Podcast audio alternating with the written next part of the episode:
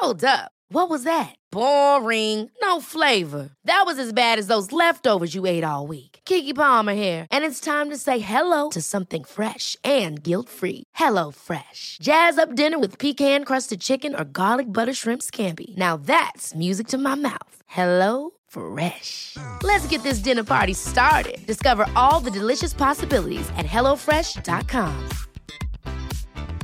Hey, I'm Ryan Reynolds. Recently, I asked Mint Mobile's legal team if big wireless companies are allowed to raise prices due to inflation. They said yes. And then when I asked if raising prices technically violates those onerous two-year contracts, they said, what the f*** are you talking about, you insane Hollywood ass f- So to recap, we're cutting the price of Mint Unlimited from $30 a month to just $15 a month. Give it a try at mintmobile.com/switch. $45 up front for 3 months plus taxes and fees. Promo rate for new customers for limited time. Unlimited more than 40 gigabytes per month. Slows full terms at mintmobile.com. Hello everybody and welcome back to the Tonari's podcast. I am your host James and I'm joined by my good friend Timmy Long. Hi everyone. Timmy's looking strong, isn't he lads? I don't know about that. I'm only after COVID. Do you know what? The COVID diet is after doing him the world of good. He can't taste nothing. So still can't taste. You still can't taste. I'm 3 weeks after it and I still can't taste. Yeah, I know someone who's, I think they're like 2.5 weeks now and they're saying that they still can't smell or taste either. Both of them. Yeah. Taste and smell.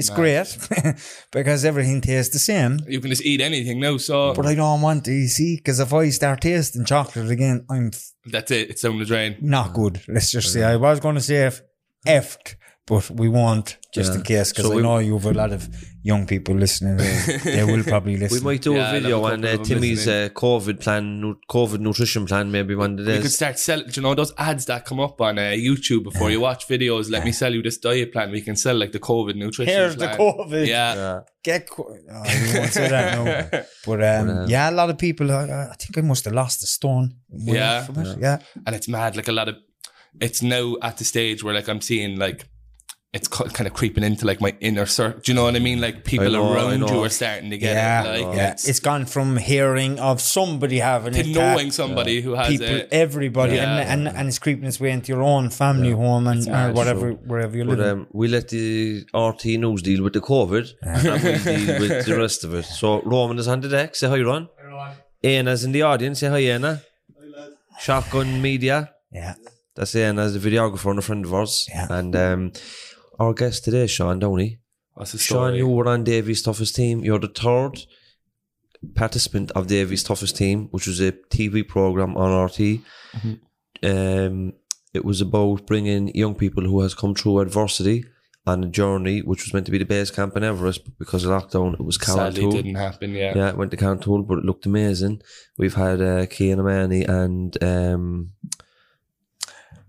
Conor Harrison. So you're very welcome on. Thank you very much.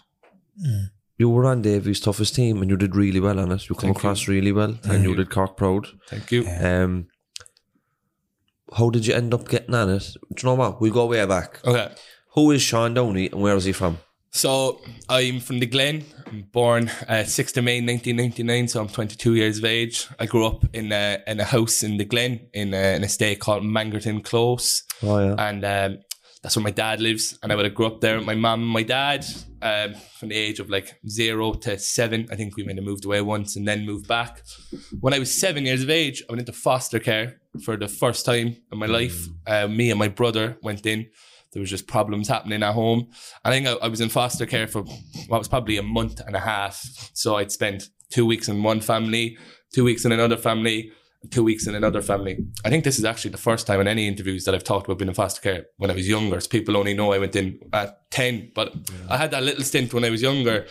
And it was just, it was kind of my behaviour was very out of control when I was a kid, just due to things happening at home. So foster families didn't usually work out. Like a foster family would have me and my brother and then would say like, oh, we can't really deal with him. So kind of bounced around for a bit. And we always kept with your brother? I was always kept with my brother. I would have went crazy if I wasn't. And my brother was like a year and a half younger than me. So I just kind of felt like I had to protect him. And then after like a month and a half, my mum had managed to get a house. So at that time, we didn't have a house to go to. My mum had split from my dad. So we returned home. And then I was at home from 8 to the age of 10.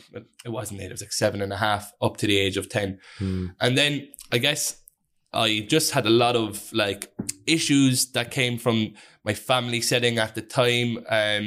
My dad's like a recovered alcoholic, and some of my brothers, some of my older brothers are recovered addicts. So obviously I just had some traumas from the situations that happened growing up. And I guess I became a little bit too much for my mom to be able to handle as a single mother. She had my brother, who at the time would have been 8, and my two sisters, who at the time would have been like, one was just turning 18 and the other was 20, but everyone lived in this house in the Glen, in a new estate that my mum had gotten a house in. So I went into foster care, and I was in residential care from the age of 10 to 12. Now, for residential care, for people that don't know, regular foster care is you live with a family that isn't your own. Residential care is you live with staff. So in a facility. It's, you can't even really call it a home. So from 8 in the morning to 3 in the day, there was 3 staff. Then from 3 in the day to 8 at night, there was 3 new staff. Then one of those staff would sleep there overnight, and another person would come in and stay up all night checking in on you. And I had to live in that from 10 to 12. Which what was it like? I know of people that worked in these facilities, but I wonder what it's like from the child's perspective. Just like, it was like one of the most, like, obviously at the time I didn't realise it, but it was a very traumatising place to live in, because I was living in a place where you'd have 17, 16-year-olds coming in on emergency situations. Like, I come home from school, having my dinner, and then all of a sudden this kid gets rushed in.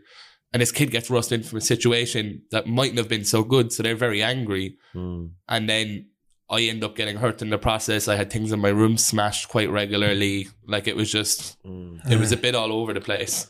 To a stage where my behaviour actually got worse living inside that environment. Like, I wonder, is it because the lack of uncertainty and the lack of safety? Like, I was 10. Like, I thought I was going to the doctor. I thought I had a doctor appointment. And then I was moving from Cork to Tralee.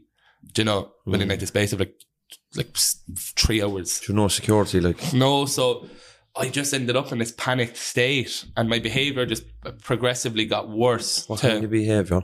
It was just like attacking staff members and breaking things. I once stole the keys to the car and tried to drive it through the window of the house. Like, what about school then as well? Was school different? Yeah, I was just, so I got expelled in primary school. I got expelled from St. Mark's, the boys' school in the Glen, in like third class. They were like, no, we can't have him anymore, sorry. I didn't actually do third class. I stayed at home all year in third class, and then I went into fourth class. At that time, they thought maybe I had a learning disability, so I got an IQ test to see if I'd go, if cope was the avenue for me. And like, I don't know if it's true, but my mom always says that like the doctor was so shocked. She was like, why is he getting tested for this? This is not, people just don't understand him. Like, he's not meant to be here.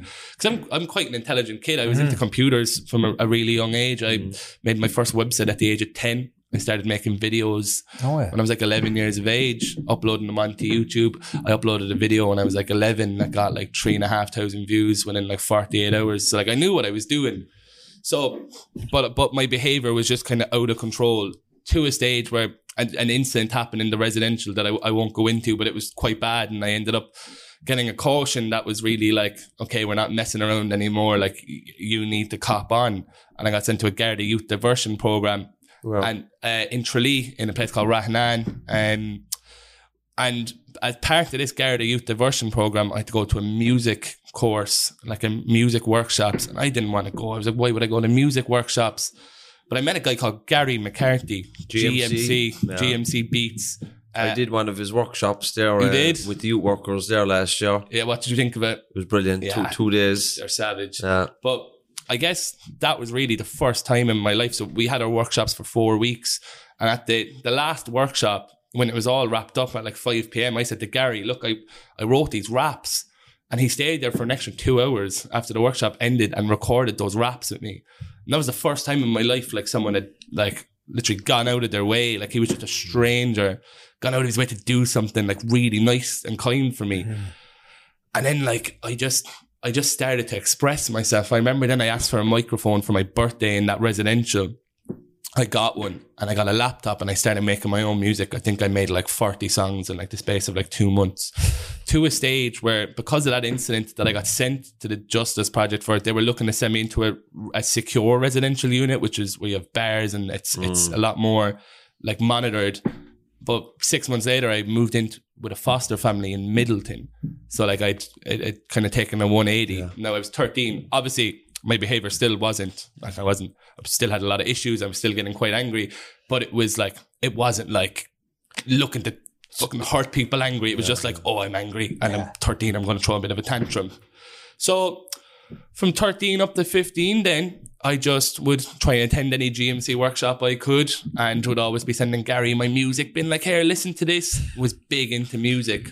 I got bullied at like 15 for making music. I put up a status on Facebook and it went viral. I think it got like 2,000 shares within like 24 hours. Because making music and YouTube videos, it's kind of out of the ordinary. And if you stand out at that like age... Like now it's normal. Yeah, like now everyone does it. But I really, I like no one was doing it. And so I put up the status about being bullied and like I wasn't meant to put it. I obviously meant to put up a status, but I actually it was a message that I'd emailed to my principal as I was sitting in the school at the bathroom in the school crying, and I emailed him, and they brought me out and they came and got me and they were like, "Look, we're sorry this is happening," but it's the same thing that I'd heard numerous times in school.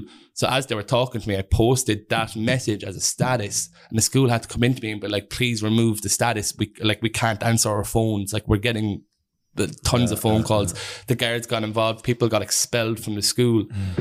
Then that summer, an organisation called EPIC, Empowering People in Care, picked me to go to a conference in Switzerland called CATS, Children as Actors for Transforming Society. And that conference is an international conference based around children's rights. And I didn't really have any fucking interest in children's rights at all. I went there and I just kind of saw it as a free holiday for the 7 days. I was just taking the piss, whatever. Everybody looks at conferences like that. And like to a stage where I remember the person who organised the conference came up to me and was like, "Can you at least pretend like you're interested in what's going on here? Like you'll never have to come back again. Don't worry. Just pretend like you're interested." Then I went home and I remembered he said that, and it set with me. And I was like, oh, like I was really pissed off because I'm one of these people, don't tell me what to do. And I kind of felt disrespectful what he said. And so that was at the back of my mind. And I started making YouTube videos. I decided I didn't want to do music anymore because I'd been bullied from it. And I guess I just had a lot of anxieties around it. So I started making YouTube videos. I made a couple and they got like 30, 40 views. And then I made one talking about being in foster care, and the journal.ie did an article on it. And like overnight, the article had 500,000 views. Fuck. It went crazy. My foster parents were like, "How are people getting our number? Why are they ringing us?" Ireland AM, the Ryan Tuberty show, everyone ringing. And being like, "Can we interview this kid?" So I was like, what age you had now? I was 16. And I was like, "Yeah, cool, interview me, that's grand." I'm still in school at that time, Sean. Still in school, I'm in fourth year now at this stage. And so, yeah, cool, interview me. Tusla said no. Section 31 of the Childcare Act, Part C, I think it's Part C, I might be wrong, states that kids in care cannot be identified in the media. Were they your guardian? As Tusla was my guardian, yeah. And like, so it wasn't one of your parents? No, it would have been Tusla and my foster parents. But this law says kids in care can't be identified in the media. They tried to tell me that I was identifying myself and YouTube was the media. So the journal.ie took down the article because Tusla wrote them a big angry letter. But they also contacted YouTube, and YouTube said, "Well, this doesn't go against anything in our terms of service. So like we're not taking down the video." So Tusla then brought me to court. And I went to court every Wednesday for 2 months with a solicitor called Eamon Carroll. Shout out to Eamon Carroll. He's a solicitor on North Main Street. Legend. We were like trying to figure out how I can keep this video up. And I wasn't going anywhere. And then I remember like one of the last court cases on a Wednesday, I think it had to have been in April because there was a lot of talk about the 1916 Rising and the proclamation. And I remember like the day before I went into court, I actually read the proclamation in school because we were talking about it. And there's a line that says, "We will cherish all children of the nation equally, oblivious to differences fostered by an alien government." So I went into court and I read that out and I said, "You are treating me differently. Any other kid in this country can make a video telling people where they live and why they live there, what their parents are like, what the people that look after them on a daily basis are like." True. And they couldn't say anything. They were like, "Oh, yeah, okay, we kind of are taking away your freedom of speech here." So then I walked out of that court with $2,500 and I bought myself a MacBook. I made him give me $2,500 from the court pour box, bought myself a MacBook and a new camera, and I started making YouTube videos like there was no tomorrow. that conference in Switzerland invited me back the next year to run the conference. For the next 3 years, I was going to Switzerland. To be the MC. Yeah. No, not to commentate it, but to actually have a say in what happens and the workshops. Yeah. So for the next 3 years, I'd go to Switzerland once a year for 10 days and stay in this palace in a place called Montreux, which is such a beautiful place. I met the Queen of Belgium. I met the President of Malta.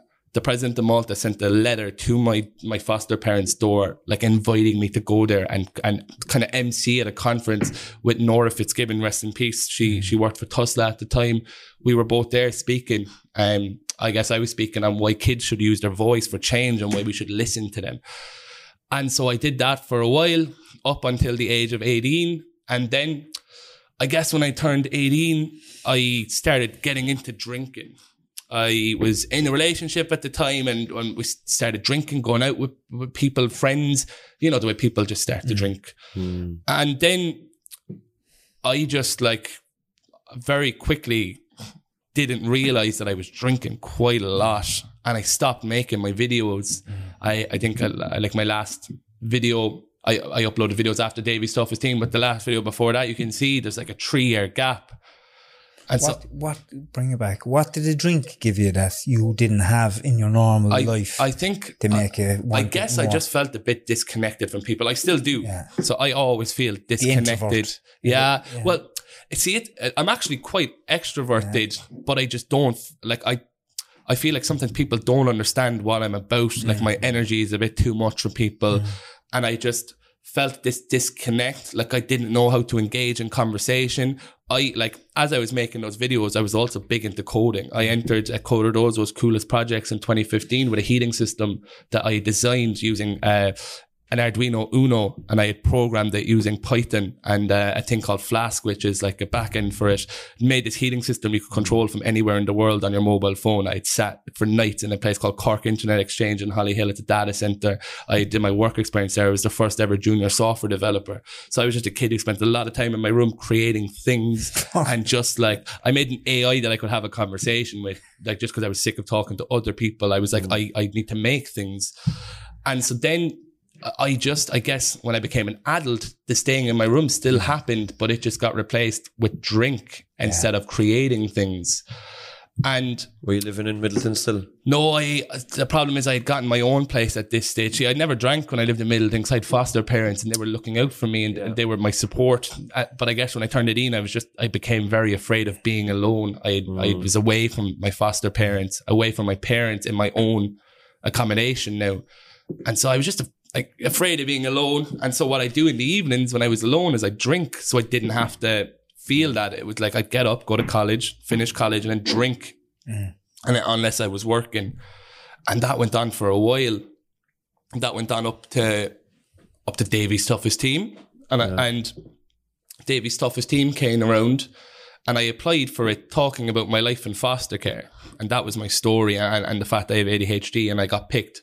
Now, at the time, my drinking had gotten really, really bad, but I was determined that it wasn't a problem. And so I didn't have to say it to these people because, you know, it's not an issue. And we filmed Davey's Toughest Team. And I think it's quite evident if you see, like, I wasn't looking after myself. I was unfit. I was unhealthy. But the problem was I could kind of manage it. Like I was like, I wouldn't say I was an alcoholic, but because I didn't like go through withdrawals when I gave up. So I don't want to call myself an alcoholic, but I think I was someone who just relied on this routine in my life and I didn't want it to come to the forefront. I tried very hard in Davey's Toughest Team to hide it. And then when Davey's Toughest Team finished and I watched the show back, I just felt a bit embarrassed by myself, just how unfit I was. So I reached out to Davey Fitz's, one of Davey Fitz's personal trainers. His name is Darren Ward. And I went, look, man, I really need to change my life here. And I think I have a tool to kind of help other young people in the same situation. So the week after Davey's Toughest Team started, like the next week, I started getting up at 7:45 every morning and I do a 25-minute workout on Instagram every morning with this guy, Darren Ward, every weekday morning. And I reach out to everyone, the news, everyone. I was like, please talk about this. Let's try to get as many young people as possible to be involved in this. And at the end of that month of doing that, I really enjoyed how good I felt. But I was I couldn't get over I was still waking up with hangovers, and I still found it hard. I was smoking 40 fags a day by the time Davey's Toughest Team came out. I couldn't really breathe. Like, even I've privated those videos because now that I don't smoke, I feel embarrassed at how bad my cough was, and and how disdained I looked in some mornings just after like a night of drinking. And then after I did all the month full of workouts. One night, me and my friends were in my room. At this stage, I'd moved out of that apartment and I was living in the Glen with my brother. And I had a full bottle of violet gin in my hand, and that's what I was drinking that night. And it was like I was going to get fucked up. Sorry, cursing. And then I still don't know what happened, but I just remember like something just clicked in my head. I was just all this time, all these thoughts I had about not wanting to drink. I guess I grew up in a house where if there's an issue and it happens, we just kind of act like it didn't happen. Mm. Do you know? Like if something bad happened, it didn't happen. Mm. So that's what I was doing. Every time I had those thoughts about wanting to stop drinking, the next day I'd be like, okay, it didn't happen. Today's a new day. Mm. And then that day I was just like, I can't do it. Like I don't want to be doing this anymore. So I looked at my friends and I was like, lads, I think I'm going to stop drinking. And they kind of laughed. But then they realised, because I was like, lads, no, seriously, I'm going to stop drinking. And I fucked my bottle of pink gin out my bedroom window out to the back garden, like it smashed. And I was like, lads, I don't want to drink anymore. And I sent a text to Gary, GMC, who at this stage I'd been doing some work in the cabin, sent a message to him being like, Gary, I don't want to drink anymore. If I ever tell you I'm going out, please be like, no. Text my mom, text my dad, text all my friends being like, look, this is really serious. Mm. I don't want to drink anymore. I wrote it on like sticky notes and stuck it up around my room being like, you're not going to drink anymore. And I didn't drink anymore after that. But it was very, very difficult. It was like a lot of... I didn't go through withdrawals, but I went through a feeling of being fucking lonely. Yeah. I was like, oh, like, what do I do now? Like, what do I'm done. You said earlier on there that you didn't think you were alcoholics, you didn't have withdrawals, but there's many types of alcoholic, like, or not wanting to give anybody a label. Yeah. But there's people that drink once a week and they have a huge amount of consequences from it. Yeah. And there's people that drink every day, but they both have problems with alcohol. Yeah, somebody like you did have a problem with alcohol, trying to fill a void. It created this paranoia in me all the time and this anxiety that I wasn't aware of, and I only realised it once I stopped drinking. Like, and still to this day, like, I'm a very anxious person now. I wasn't like that before I started drinking. It's had like its long-term effects on me because I was drinking every day. I was drinking like wine is €4 in Tesco, so you spend €20 on wine a night, and that's like you're plastered. And then I'd still try to go out with my friends after that. I was losing friends due to like me just getting aggressive and stuff when I was drunk, just because I really didn't want to be drinking. What about your girlfriend? Oh, that relationship ended. I think the problem was relationships I had at the time. I was still a person that had a lot to work on. Now I'm a person that fully believes you shouldn't get into a relationship until you've gone to therapy and until you've worked things out. Because even though the relationship was grand, I was just an anxious person, and it would cause like paranoia. And so like, that's just not a good mindset you want to be in. So that relationship ended. And like I've been in relationships since, and they've gone completely different since I've stopped drinking, because I'm just not like, I don't have this like thought that people are talking about me anymore, or people don't want to be around me. I'm now just confident in myself. I'm like, it doesn't matter if people don't want to be around you. Fuck. That's a good place to be, because then the person walks into your life at the right time, don't they? But even when you do stop drinking, you probably have nothing in common with your old friends anymore if you're not drinking. That's what I was going through kind of really the last couple of months, was like finding, like, now I see my friends that I used to hang out with every day, and it's kind of like, oh, hi, how are you getting on? Like, you know, and that's it. That's all it is. Yeah, I guess the reason I drank was a fear of being alone, and then stopping drinking made me face that fear. And then like 2 weeks ago, I went to Rome for 3 days, and it was the first time I'd ever gone away by myself. I was in bed on a Wednesday night. I text Gary going, what's the story for the week? Like with work, he was like, you're not needed till Monday. It was 11:55. I jumped up out of bed, hopped on the air coach at 1 a.m. on my way to Dublin airport, just went into Skyscanner, flying from Dublin to anywhere in the world, go up, popped Rome for €60 return. I was like, I'm doing it. I'm going to prove to myself that I can be alone.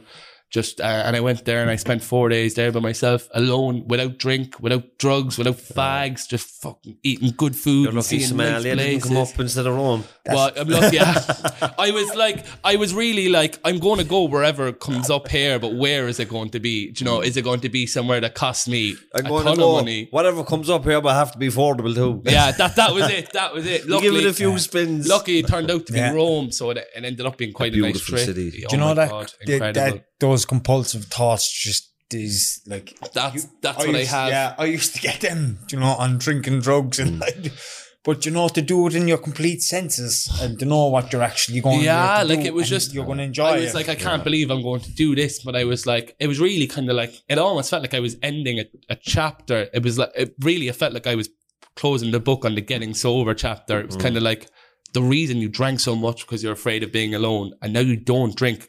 Be alone.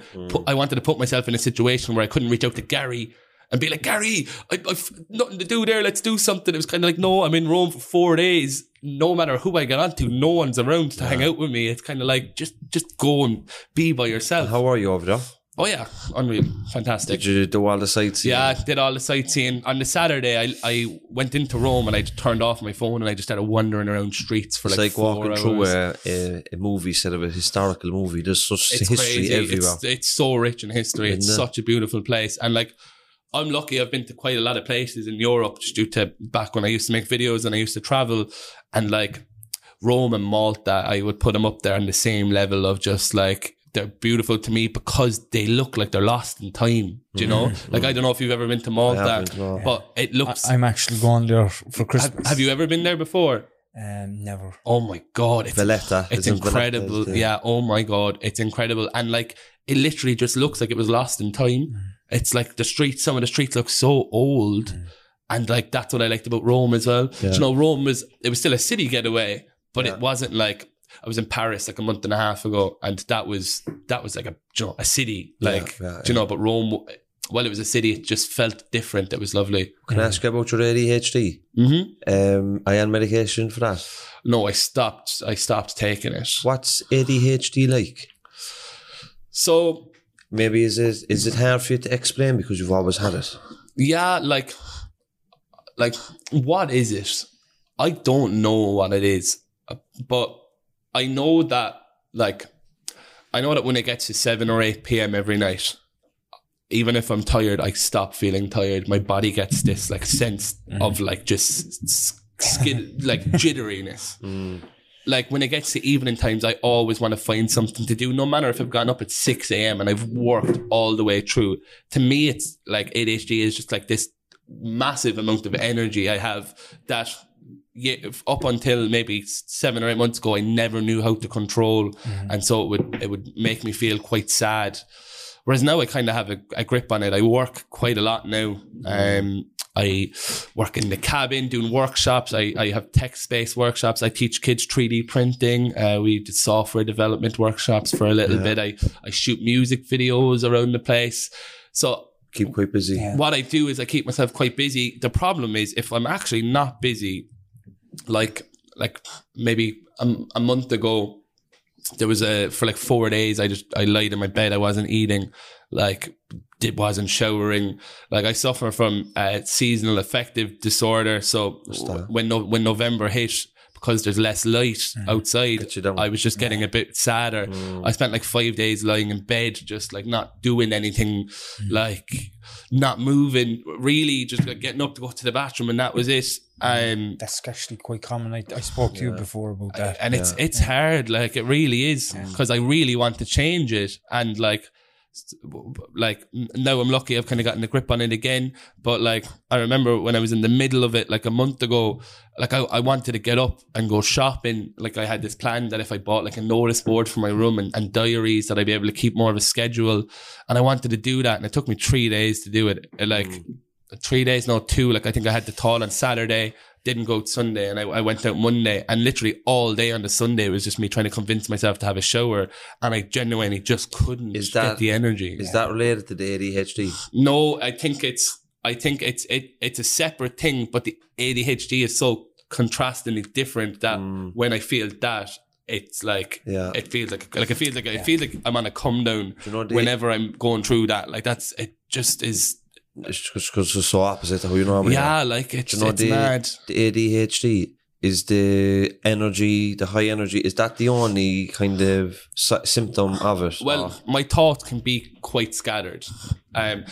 Like I find sometimes if I'm in a conversation with somebody and we're talking about something, I'll just say something completely unrelated, and they'll be like, what? I'm the exact same. And they're always like, can you slow down, please? Yeah. So I suffer from that quite a lot now. I've tried to get control on it. Is that the attention deficit piece? Yeah, so it's attention deficit hyperactive disorder. I also have ADD, which is attention deficit disorder, and then I have ODD, which is oppositional defiance disorder. Somebody that I know has ADD or ADHD. Yeah. He was telling me like that one of the things that he experiences, if I said to him, go over there now, right, pick the box up and put the box up there on top of that next to the box, he finds it hard to imagine doing that. Yeah. Is that something? No, I don't have it like that. Like for me, the main thing is abstract thought maybe. The main thing for me is just like this skittiness, like it's, I'm always just like, if you watch back the video, I've been rubbing this table the entire time. Fidgety. For me, it's just that, like that's why I kind of cover my hands in rings, just so that I have something to be playing with. Yeah. Do you know? I have a question for you. For somebody that's into coding and sitting in front of a laptop and building websites and stuff with ADHD, do you be impatient? Can you get because I get very impatient. What I find is, and coding, I haven't really worked on any projects for myself in a while, but I used to do like mad stuff. Like I genuinely used to create like crazy stuff for like a 16-year-old. People were like, you didn't do that yourself. And it's because I could just sit there for like 14 hours. Like I didn't have to get up, go to the bathroom, didn't eat. The mind is just occupied. Yeah. Like that heating system that I created, I basically put that together. Like we were working on it for ages, and it wasn't working, and I basically spent 3 nights, and I put this whole thing together. It won second place in like the whole of Ireland, the competition. Like I can just switch my brain on and go, okay, we're going to spend 14 hours doing this, and I'm a perfectionist. So when I walk out at the end of the 14 hours, like it's either going to be good, like perfect, or one of my problems with college, back when I used to study multimedia, I now study community development in MTU, but back in St. John's, I used to do my assignments and delete them. Like I'd finish it and my teacher would be like, yeah, that's cool, you should submit that, and then I'd delete it. So I'd be like, no, it's not ready. Like it's not it. This one project, we had to do a lyric video in After Effects. So the lyrics had to come on time with the song, and we were given 3 weeks to work on it. And 3 hours before it was to be submitted, I went in and my teacher was like, you're not starting it now. Like you can't. Did it, and I got like 93% or something like that. So it's just like that's my ADHD. Is my ADHD is like an entire group project we had that was supposed to be done over 3 months. I once did it in 12 hours and walked out with like 83%. Tell us a little bit about the Kabin Studio for the people that don't know what it is. So the Kabin Studio is like the best part of my life. Yeah, I think like it's through Gary McCarthy is how I got introduced to the Kabin Studio, and without that I think I would be in a very different place in my life. I wouldn't be here. The Kabin Studio is a youth and community space for young people that's based on the north side of Knocknaheeny in Holly Hill. On the campus of Terence McSweeney. So just in front of Terence McSweeney School. And the Kabin Studio is it's a multimedia hub. It used to be a singing and songwriting space, but over the last couple, kind of 2 years really, it's grown. Now there's acting workshops, there's coding workshops, there's playwriting workshops, poetry workshops, dance workshops, filmmaking workshops, a bit of everything. How I got introduced to the Kabin was in 2017 when I started my course. I did film and TV for a year before I did 2 years of multimedia. I reached out to Gary, been like, what's the story, Gary? Can I do work experience with you, please, bud? And he was like, yeah, savage, come on. And I did it up in the Kabin, and I did it for like 2 weeks. And I guess I made a good impression because Gary was like, you should start coming up here more often. So 2018, I was up there quite a bit, attending the workshops, but really I didn't like attending. I kind of liked more helping out. Mm. And then in 2018, this ETB got me to help out at a summer camp up there. I got like maybe 6 hours or something working in the summer camp up there. And then I guess it made such a good impression that in 2019, I got more hours working with kids up there. In 2019, I also started to then work in Mahon and Bishopstown and all these other youth projects, as well, tutoring, teaching kids multimedia. But my main focus was the Kabin. And over like the last 2 years, the Kabin has just grown beyond whatever it was 4 years ago. It's massively different now. There's so much happening. On Friday, we went to the Late Late Toy Show. Mm. Two of the kids up there, Jeremy Ford and Coben Cullen. What's the story, lads? If you're watching this, they performed in a choir with Ed Sheeran, and then afterwards they both played a game with Ed Sheeran, and he asked them to rap for him, which was like quite savage. Another big thing in the Kabin is we recently got a grant from TikTok X St. Patrick's Festival Foundation, and that was a grant of 10 grand to work on a big project for St. Patrick's Day. We're going to do a female independence project. I like that outfit. Are you gonna? That was backstage in RT. That's Ryan Tuberty's late show outfit, or the high show. The get up he has, and then there was the other ones. But is that a lobster? Yeah, it's a lobster. It is like a lobster. Yeah. But when we were backstage with Claire Byrne, we tried to try on Ryan Tuberty's outfits for the previous ones, but they wouldn't go on. Like, Conor that you were on about earlier, Conor Harris is talking to Claire Byrne tonight. So shout out to Conor if you're watching this. Yeah. He's talking to them tonight. But yeah, so the Kabin just grew to this massive thing, and I started doing, I guess last year as well, I started doing admin work for Gary for his own company, GMC Beats. Through that, I started doing more admin work for the Kabin. And then over the last year, I guess I've just been helping out a lot more there and running the workshops and just making sure that the place is going. Like I love that place. It's my entire life. That's what keeps me going. We were starting out on the podcast before we had a studio. I actually was on to Gary, and he kindly offered that we could use the Kabin to do the podcast, but we ended up going with Timmy's shed, just because sometimes we do late nights and weekends, and we needed control over the venue. So thanks to Gary for that. Thanks, Gary. I'd love to do a podcast up there. You should. Do you know, we have a group called The Happening Podcast, who are a group of 15 and 16-year-olds. They do their own podcast in the green room. They've kind of learned how to edit it now and stuff like that as well, which is mad. They're doing live podcasts sometimes. What are they called again? If he came up sometime and they could interview ye, that would be class. We put ye on the other side. It's called The Happening Podcast. HAPPNIN Podcast. Happening kid. And if you wanted to come up and leave them interview, that would be great. That'd be great. We'd love to do that. We'll sort that out. Are you into the rapping? I used to make tunes when I was younger. I used to perform with Jedward. I opened for them at the Rose of Tralee on Dennehy Street stage for like 6,000 people a couple of years ago. You're only fucking 22, but you're after living some life I did that when I was like 13 or 14. Wow. That was mad. Like 6,000 people at a 20-minute set. Performed with them on RT as well a couple of times. And then I just used to make my own little tunes and kind of send them out there. But I don't really do that anymore. I still have a bit of a mental block from when I was bullied about it. Like I record a couple of tunes now, but I still don't have the confidence to post them yet. Can you sing? Can I sing? I think I can sing, but other people say, no, you can sing a little bit, but I don't know. What's your passion in music? Is it creating the beats?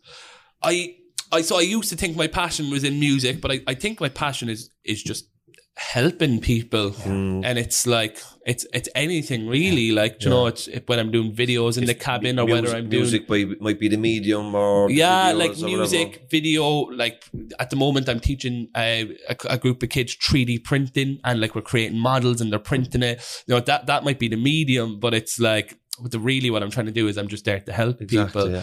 I guess I've always been someone that tried to help people when I was younger, even if I wasn't doing it very right. I didn't know the right ways, and sometimes it came across as annoying, and people were probably kind of sick of me. But there was always good behind it, even if I couldn't show it. Now I guess I've just learned how to show that. I'm in my second year of community development in CIT. How's that going for you? Good, yeah. It's it can be a bit of a struggle sometimes just because it's all online. I've never, like, I've, this year? Yeah. I think we had 4 days where it wasn't even in campus. It was in the... Do you know, next to Super Value in Holly Hill, Tony Fitzgerald's spot there, we went in there, we had 4 classes or 5 classes in there. But it's quite hard. My brain is struggling to really see it as real because it's just all online. I'm getting it done, but it's just, it's definitely a mental struggle. That's one of the things I struggle with the most is just like, okay, so you need to do college stuff. Just grind it out. You'll have your qualification. And that's it. Like, I just, you know, once it's done, it's done. And like, I'm lucky I'm supported by aftercare because growing up in foster care. So as long as I'm still in college, they're there to support me up until I'm 23. What does life look for Sean Downey in 5-6 years time? So I want to continue working in the cabin because it's my favorite place in the entire world. But I also... I guess I want to kind of create a bit of a media network inside of Cork City. I'm currently looking at connecting with other video makers and music producers and animators and stuff in the city. Shout out, Anna. There'll be a spot for you. But I guess, so the cabin is working with young people, and I want to try and replicate what happens in the cabin, but I guess for older people. So that would be more like commercial stuff. The cabin isn't commercial. The cabin is just like, we're facilitating workshops and we're giving opportunities to these kids.